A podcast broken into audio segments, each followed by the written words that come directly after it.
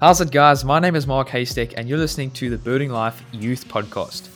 This week's guest is Joshua Winter, and I've got my microphone to work again because, unfortunately, the last episode I did uh, with two of the Birding Life ambassadors, I forgot to plug my microphone in, and I was speaking into it the whole time. Yet my computer audio was taking uh, my voice, not my proper podcasting microphone. So, anyways, uh, without further ado, let's get on with this. So, Josh, uh, welcome to the Birding Life Youth Podcast. How are you doing? Hi, Mark. Thank you so much for having me. Um, I'm doing great, and you?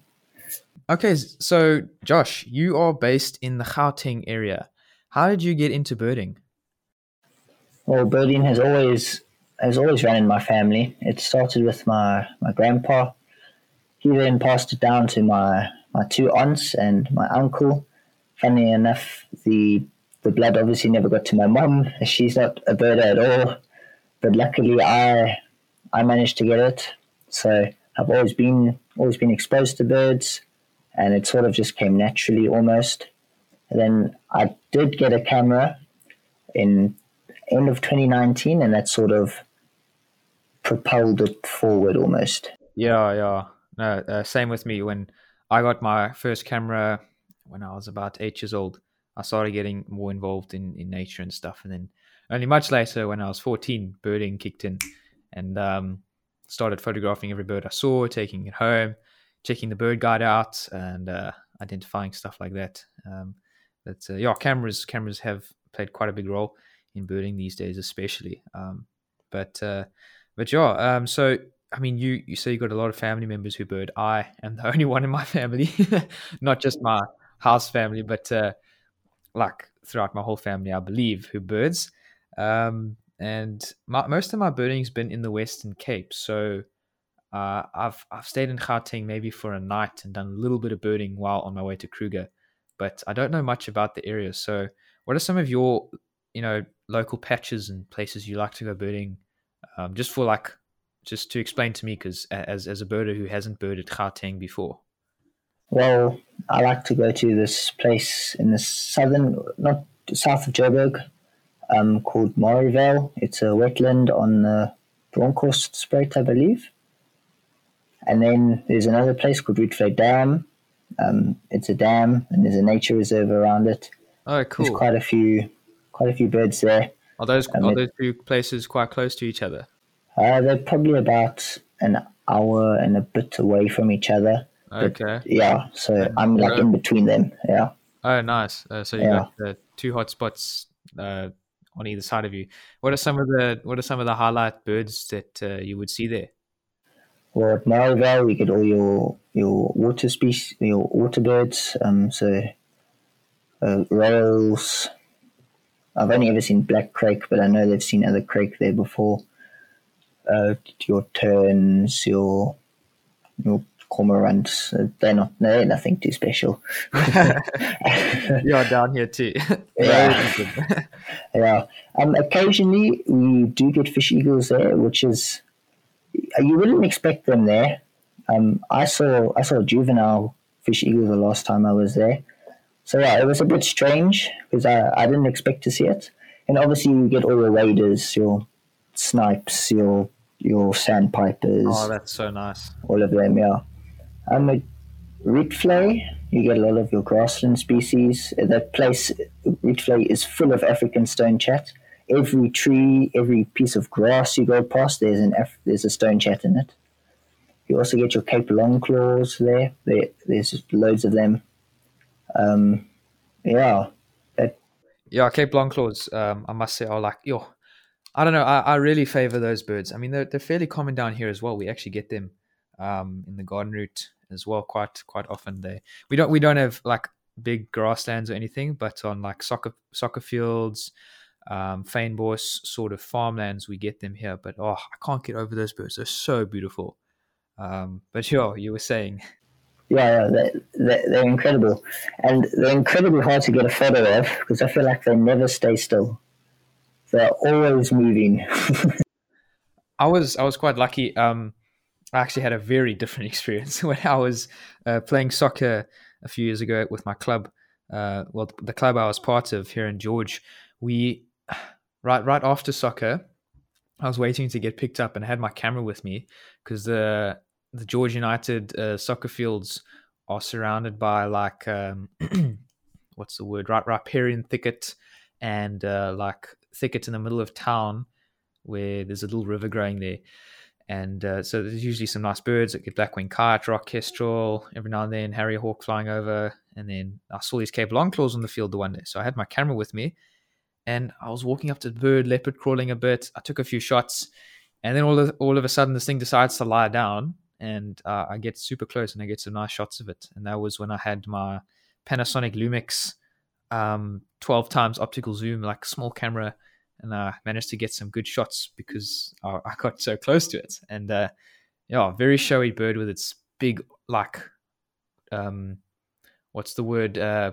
prominent orange throat. So cool. Yeah, I mean, the old name is orange throated longclaw. Yeah, yeah, you got very lucky there. I always struggle with him, and the stone chats as well. They they never sit still. yeah, true. Yeah, um, that except for only only when you're like far away from them, they're sitting on the fence looking out for anything, or um, but yeah, some in their natural habitat, they're in like a grassy area or bushy area, and you can't really get too close unless you're in a car. And the car is really helpful birding. Um, because I don't see it as a threat or anything, but I can understand you are difficult to photograph or, or get good views of. But uh, what camera are you using at the moment? So at the moment, I'm using the Canon 4000D. It's the lowest, the, the bottom of the range DSLR, but it, it can still take some pretty good photos. Um, I have been looking at upgrading, but yeah, it, will have to be quite a, a major upgrade, I think. Uh, well, yeah, we, we all wish so, I guess. Um, I'm using a um, a Fujifilm. I don't know the, the actual model, but it's um, a 40 times optical zoom bridge camera little thingy. I, I like the bridge cameras. I, am looking to upgrade when I get the chance, uh, but at the moment it's not on my my priority list um, because this one's working quite well. Uh, I got given it about two years ago, and it's already quite old. Works quite well. But I mean, no, the easy thing is it's got uh, macro, super macro, and then the 40 times optical zoom um, really helps when you're out in the field, you know, when in between photographing like uh, flowers and bugs, and then you see a bird fly over to you, and you can quickly, you know, without having to change lenses, photograph the bird flying over because you've got a built in um, bridge camera lens. So, yeah, bridge cameras are quite cool, but uh, I haven't experienced mirrorless cameras or DSLRs as yet, but I think I'd like to upgrade sometime as well. yeah, the, the bridge cameras are great, uh, especially you don't have to carry around a extra heavy lens. Yes, but, yes. Yeah, just to get to the bird, you know, just to get to the you know, the bird in the distance. Exactly. Yeah, that, that's that's that's that's quite true. I mean, you don't want to really. I guess that's what you know. It's cool on safari game drives and um, guided tours in, in cars or when you're yeah in a car birding, uh, for example. Um, that's cool because you can change the lens in the seat next to you. You know, if, if you're driving, so you have the your your your long lens in the in the seat next to you, um, and you can quickly change if there's a bird in the you know short distance. You need a short lens. Uh, but yeah, I mean, if if you're out in the field, you know, climbing a, a koppie to get to that rock jump on the top of the mountain, you don't want to really be carrying a backpack with an extra lens in the back. I mean, you, I mean, that's what people do. Uh, but bridge cameras come in really handy in, in scenarios like that where you are hiking somewhere and you just need a quick swap. Uh, or yeah, well, yeah, you, you you take longer to swap with a um, a DSLR, whereas with a bridge camera you have the yeah, uh, quick to use lens. Yeah, that's that's what really makes them nice for birding because yeah, carrying heavy stuff up mountains and koppies is just a mission. Yeah, true. Now, um, wh- wh- how long ago did you get that camera of yours? I got it in for, for Christmas in 2019. So I've had it for about about a year and a half, a little bit more. Oh, nice. And how's your photography doing? Have you done any like uh, trips to national parks or anything like that for to go photograph certain species? So this year I have been, I went to Marakele National Park to photograph the, the colony of Cape vultures. It's actually the largest breeding colony of Cape vultures in the world. And it's crazy when you get, get up on the mountain and you look out and there's just vultures everywhere. I've never seen anything like it in my life. Jeepers. Yeah. So that, that was really nice. And then we went to, I've been to the Kruger twice this year. We both times I stayed Letaba area, Mopani area. Oh, the wow. one time I was lucky to stay at Sable Dam Hide. Um, so yeah, that's the overnight hide close to Phalaborwa Gate. Man, that must have been quite a nice trip. I've I actually haven't been to that area yet, uh, Letaba, and I haven't heard much about that hide. What was your experience like there? It was it was cool. Uh, it was very cool. I ended up standing on a frog. It scared me a bit. Um, Frog. yeah, a frog inside the hide, like next to my bed. Oh no! So did you like shout and then make you know break the silence? Yeah, it was a little bit of yeah, a little bit of a heart attack, but that, that was all fine. But yeah, the, the dam it's on a really nice dam, Sable Dam. Uh, you get spoonbills there. You see lots of herons. Um, at night, you, I heard we heard the elephants on the other side of the dam. They were splashing about in the water. Um, yeah, and then we had this weird thing where these these we would shine on the water, and then we'd see eyes moving across the water. But it was like something was jumping across the water, and it turned out that it were it was these fish. that would jump out of the water, and they would sort of I don't know how to describe it. Sort of like bounce on top of it and then fall back in, or I don't know. It was weird. No, weird stuff can happen at night in the dark. Um, yeah, do you see any bush babies? I don't know. We didn't. We no on the night drive we did. We went on a night drive at Letaba. We did see some bush babies. Um, we saw some owls. They were too far away though to identify. Um, well, personally for me, uh, I don't do well with things far away in the night. Yeah, dark. yeah, that, that can not be hard. expected of anyone. Yeah, there were definitely some sort of eagle owls. Yeah, but I couldn't tell which species exactly. Okay, that's quite nice. Yeah, um, I've I've been to the Kruger twice, uh, and I think on my first trip there, um, when I was, I think it was about two years ago, I hadn't birded the north part of South Africa at all. So I went there, and after a few days, I had 87 lifers at the end of the trip, and that was by far the yeah the most lifers I've got on a trip. Um, and I think it was less than a week. Um, but yeah, I mean that that just shows like um, how little species I had in that habitat uh, or biome. So it was, I mean, flipping exciting. That's incredible. I think if I go to the Kalahari or into KZN, I'll add loads of lifers onto my list as I have I have not birded those areas at all. Yeah. Yeah, me as well. Uh, I was blessed enough to go with my friend to. Um, I was blessed enough to go to Kalahari, I think 2019, um, and and uh, I I managed to add quite a few species there. The, the majority of the common ones. It was you're such a different landscape, uh, but KZN is also a place I still need to get um, take a visit to. I haven't I haven't got any of those those uh, those birds there. Um, now now Josh, you besides birding, you also do quite a lot of swimming, right? Yeah, so I'm a competitive swimmer. I swim for the University of Pretoria. We, our club is Tuks. Um, yeah, we're the biggest club in the country at the moment, I believe.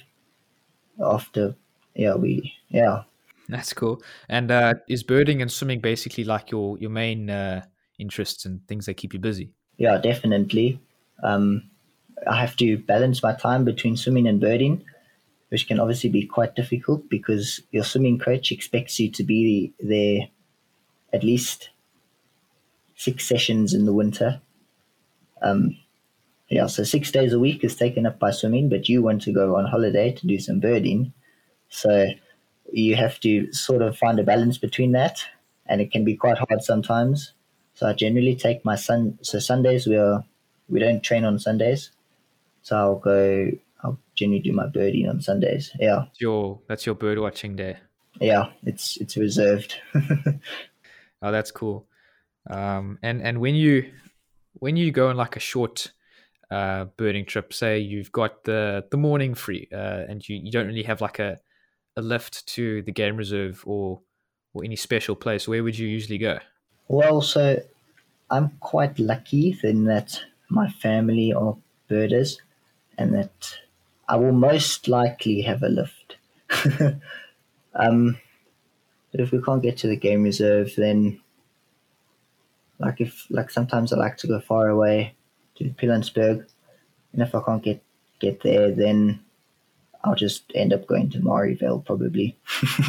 that yeah, that, I really like it there. Yeah. Ah, cool. So it's not too far. It's about forty minutes, fifty minutes, so it's not too bad. Um, yeah. So you live in quite a central place in terms of hotspots around you. Yes, yeah. So I've got Suikerbosrand and Marievale to the south of me. I've got Rietvlei to the north of me, and there's obviously Drift a little bit further up. Mm, you might uh, you might meet Yandre there because the, the only hotspot I hear him say is Zaagkuil, Zaagkuil. yeah, it it's really is a good good area for birds. I want to go in there in the summer, so you know I get all the the migrants. Um, and then I also I went to Dinokeng the other day for the first time. Oh yeah, it's a bizarre place. Um, definitely the strangest game reserve I've ever been to, but I did get my most birds that I've seen in a day there. So yeah, it turned out quite well. Oh, nice. Yo, I always like beat, beating my, my day record or something. Uh, but uh, yeah, it's it was quite quite fun uh, doing that. I remember I kayaked up a, I kayaked up a river once, and it was I think it was just beginning of summer, and we didn't get we didn't get off the kayak the whole time uh, necessarily. We were kayaking up a river, and uh, I think we got I think we got to ninety seven species for the morning or something. It was really cool. Uh, birding a like a a forest slash estuary habitat. And, Oh, it was so fun. Um, and that, that was that was really fascinating to exciting to get the variety of cuckoos, migratory swallows. You know, it was beginning of breeding season. I mean, uh, spring season, and then forest and estuary, um, and in the garden route, it's it's probably the most diverse, biodiverse place in terms of birds in the Western Cape, um, from what I know. It, it, yeah, it probably is. Um, but I mean, you know, it's not as diverse as KZN or Limpopo, uh, Mpumalanga areas, um, or even Gauteng. Uh, but it's, it's got the the Fynbos specials, which which uh, makes up for that. Yeah, sure. Ninety seven species in a morning is quite impressive. yeah, it was it was quite impressive. I, I wouldn't say it was a morning; it was more like three quarters of the day. Even um, in a day, that is. Yeah, no, it it's quite good. Quite unbeatable. yeah, unless you unless you're going on birding big day where you got the car and you you drive around half your province. yeah, yeah. Then you'll see loads. Then you'll see over a hundred. Uh, it's quite crazy uh, the amounts that some guys get uh, for birding big day. Um, but did you did you by any chance take part in birding big day? No, not not this year, unfortunately. Okay. Um, I would like to, but obviously with swimming. Okay. Stuff can be hard. Yeah, hobbies and sports get in the way of birding sometimes. Yeah.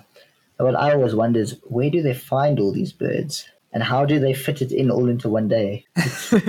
yeah. Well, well, yeah. When when I did it um, last year with my team, our driver Tim Carr, he he knows the garden route area quite well, and so I mean, birding in this area for many years, you you learn the hot spots, or you know a spot to find Knysna warbler, um, or a place where you know that there's this uh, eagle that is always in that area uh, in summertime or something like that. And so you, you learn these hotspots around your um, your municipality, if I can say, so your local area, and uh, you you plan a route that um, I think the best thing is you, know, you you plan a route to these hotspots that you know you'll get a bunch of species at. Um, and so you not necessarily you don't necessarily plan to go to that spot uh, to find that bird because it's so special. Even if you you end up missing out on a Narina trogon, um, you it's because you you go to a place that's just got a bigger variety of species. So I mean, uh, if you were to choose between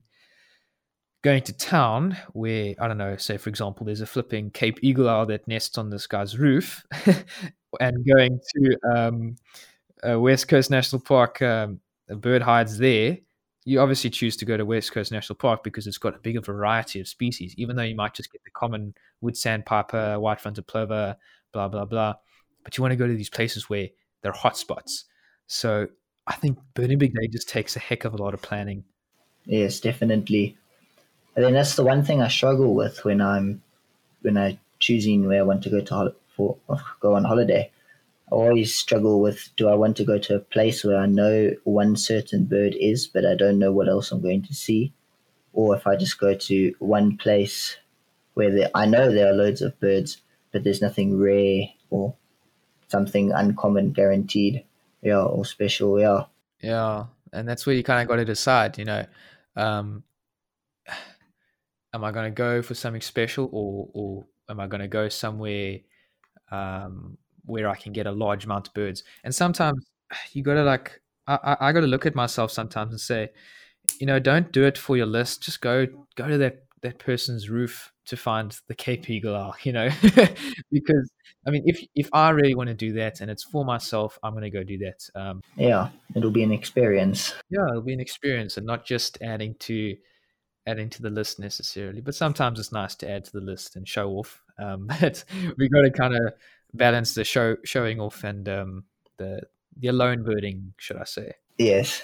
Um, like I don't know. Um, I, I I started birding uh, on my own and with my friend, and then I joined a bird club. But um, like nowadays, uh, I, I usually bird mostly on my own. Actually, yeah, it's it can be quite therapeutic almost. yeah, what? That's actually very true. Yeah, I totally agree. And you know, yeah, I mean, sometimes some of my friends can't understand, like, oh, how can you go alone birding? You know, it's like you don't have any interaction, or you see a a goshawk take down a pigeon and it's like oh you go wow look at that and you're like screaming by yourself and there's no one around you to to like experience it with. But sometimes you know oh i've had those experiences where you know it's just you and you're like i saw this and you can hold on to that memory as something that you saw you know? Um, that um, uh, no one else did so. Yeah it's it's quite nice. It, it's like you're embracing the moment almost. Yes exactly. That's special. Can be quite special sometimes, um, in both ways. Yeah, yeah. So, um, have have you ever joined a bird club? No, I haven't joined a bird club. Um, yeah, uh, I worry that I'm too young and I'll be like the age difference. Like I heard that you joined one and you decreased the the average age by five years, but it was still in the 70s or something. I, I, heard yes. about that. Yes. um, it was that was mostly a joke, uh, but but uh, not not overly over exaggerated. It's okay. yeah, yeah, I was astonished when I heard that. yeah, no, I wasn't. I wasn't being hundred percent serious, but uh, yeah, no, I, I, did. I did. I definitely brought the the average age down uh, when I joined the, my, my my local bird club. But it's been so cool. It really has been so cool. Um, I joined the club, and you know, there's all these adults and older people uh, who have so much to share, and you can just like embrace it all. Um, uh, but but uh, most of the time, that that's what you can do. Um, I mean, you you get looked upon by everyone, and everyone knows your name, but you most of the time you don't know everyone else's name because there's so many other so many other uh, adults and older people who um, yeah there's just so many others uh, and they're, they're all sort of like the same age. Um, but you know bird clubs these days are becoming that uh, well at least the the typical view of a bird club is a bunch of old people i'm going to put that like bunny ears old people um, who who go walk around going, "Oh, look at the bird! It's flying!" You know, no, it's not. It's like yeah, it, it's a lot more involved, I would imagine. yeah, I, I, agree. I agree. Um, and it can be like that sometimes. You know, if you've seen ostrich fly, that's quite fascinating. Um, I haven't experienced that yet, but uh, yeah. Um, much of the time, it can be you know whacking through a bush to go see this um, I don't know. Well, not to disturb the bird's habitat really, uh, but to to get the better view of the bird, or you know you you walk a certain distance to go see this bird that someone's found or something. You know, it's an adventure. Uh, I mean, to see that old people are having an adventure, maybe not climbing mountains, but still getting out there and looking for these treasures, these these bird species. It's it's quite encouraging. Um, yeah, it's, it's really good to see. Yeah, it's good to see. Yeah. Um, and the older people always say like, "Oh, it's it's so cool to see a, a young person getting into nature," um, and it really is. It's it's quite rare these days, but it I, I feel it's yeah, it, it's very rare. Yeah, I hardly ever see it. Mm, yeah, yeah, yeah. I mean, ever since I joined Instagram, I was actually quite surprised. Um, there are more people than I thought there were. Yes, who are interested in nature. Yeah, but yeah. They're more interested in the big cats mm. and oh, that's, yeah. that's the thing, you know. it's like, come on, just take a photo of a bird, and then they they post a photo of like a a red-eyed dove, and they call it an African mourning dove. It's like, oh my word. Yeah. or, or the only birds they'll take photos of is, are eagles. Eagles, the yeah. eagles and the lilac-breasted rollers, dude. Yes. Yeah. Those lilac-breasted rollers are so overrated. yes, they're all over the place. Yeah, no, but I'm I'm just joking. I think. Um, at least they're trying, you know. yeah, they're, they're putting some effort in. Yeah, they are, um, and I think it's really cool. Um, like this uh, young wildlife photography group that you and I are both on, that uh, Gabby uh, has initiated. It's really cool. Uh, I think the the, the um, doors that photography has opened up for youth is quite. Uh, it's got quite a big impact because now you can go on that game drive. Um, you have you have more of a reason to go on the game drive because now it's not just seen as some adults thing to do when you've got lots of money uh, or retired and have nothing else to do. You can, you know, go try get a better photo than your friend, and maybe that's what um, sparks an interest in you to enjoy nature. Um, and I think, yeah, I think it's it's great that there's a lot of young young people photographing nature, and even if it is just the big cats, you know, they've got some pretty good shots. And I must, yeah, they, they do have. Yeah, yeah. sure. But they'll they'll become birders one day, I'm sure. We yeah, I mean, influence them. being in the bush, you almost become a birder without realizing it. yeah, I've heard. I mean, you yeah you have to when you're looking for big cats and that. Sometimes you're going to be sitting and waiting for them, so you will be seeing birds while you're sitting and waiting. So mm. you know mm. you might as well identify those. True. Yeah.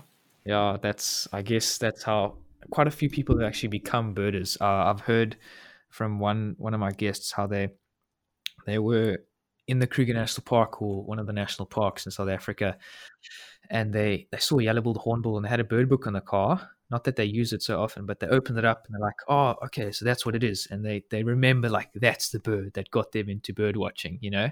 Um, and so I, I don't have that memory though. Yeah, uh, I don't really have that either. Yeah, like the the first bird that got me into birding, I I, I don't remember.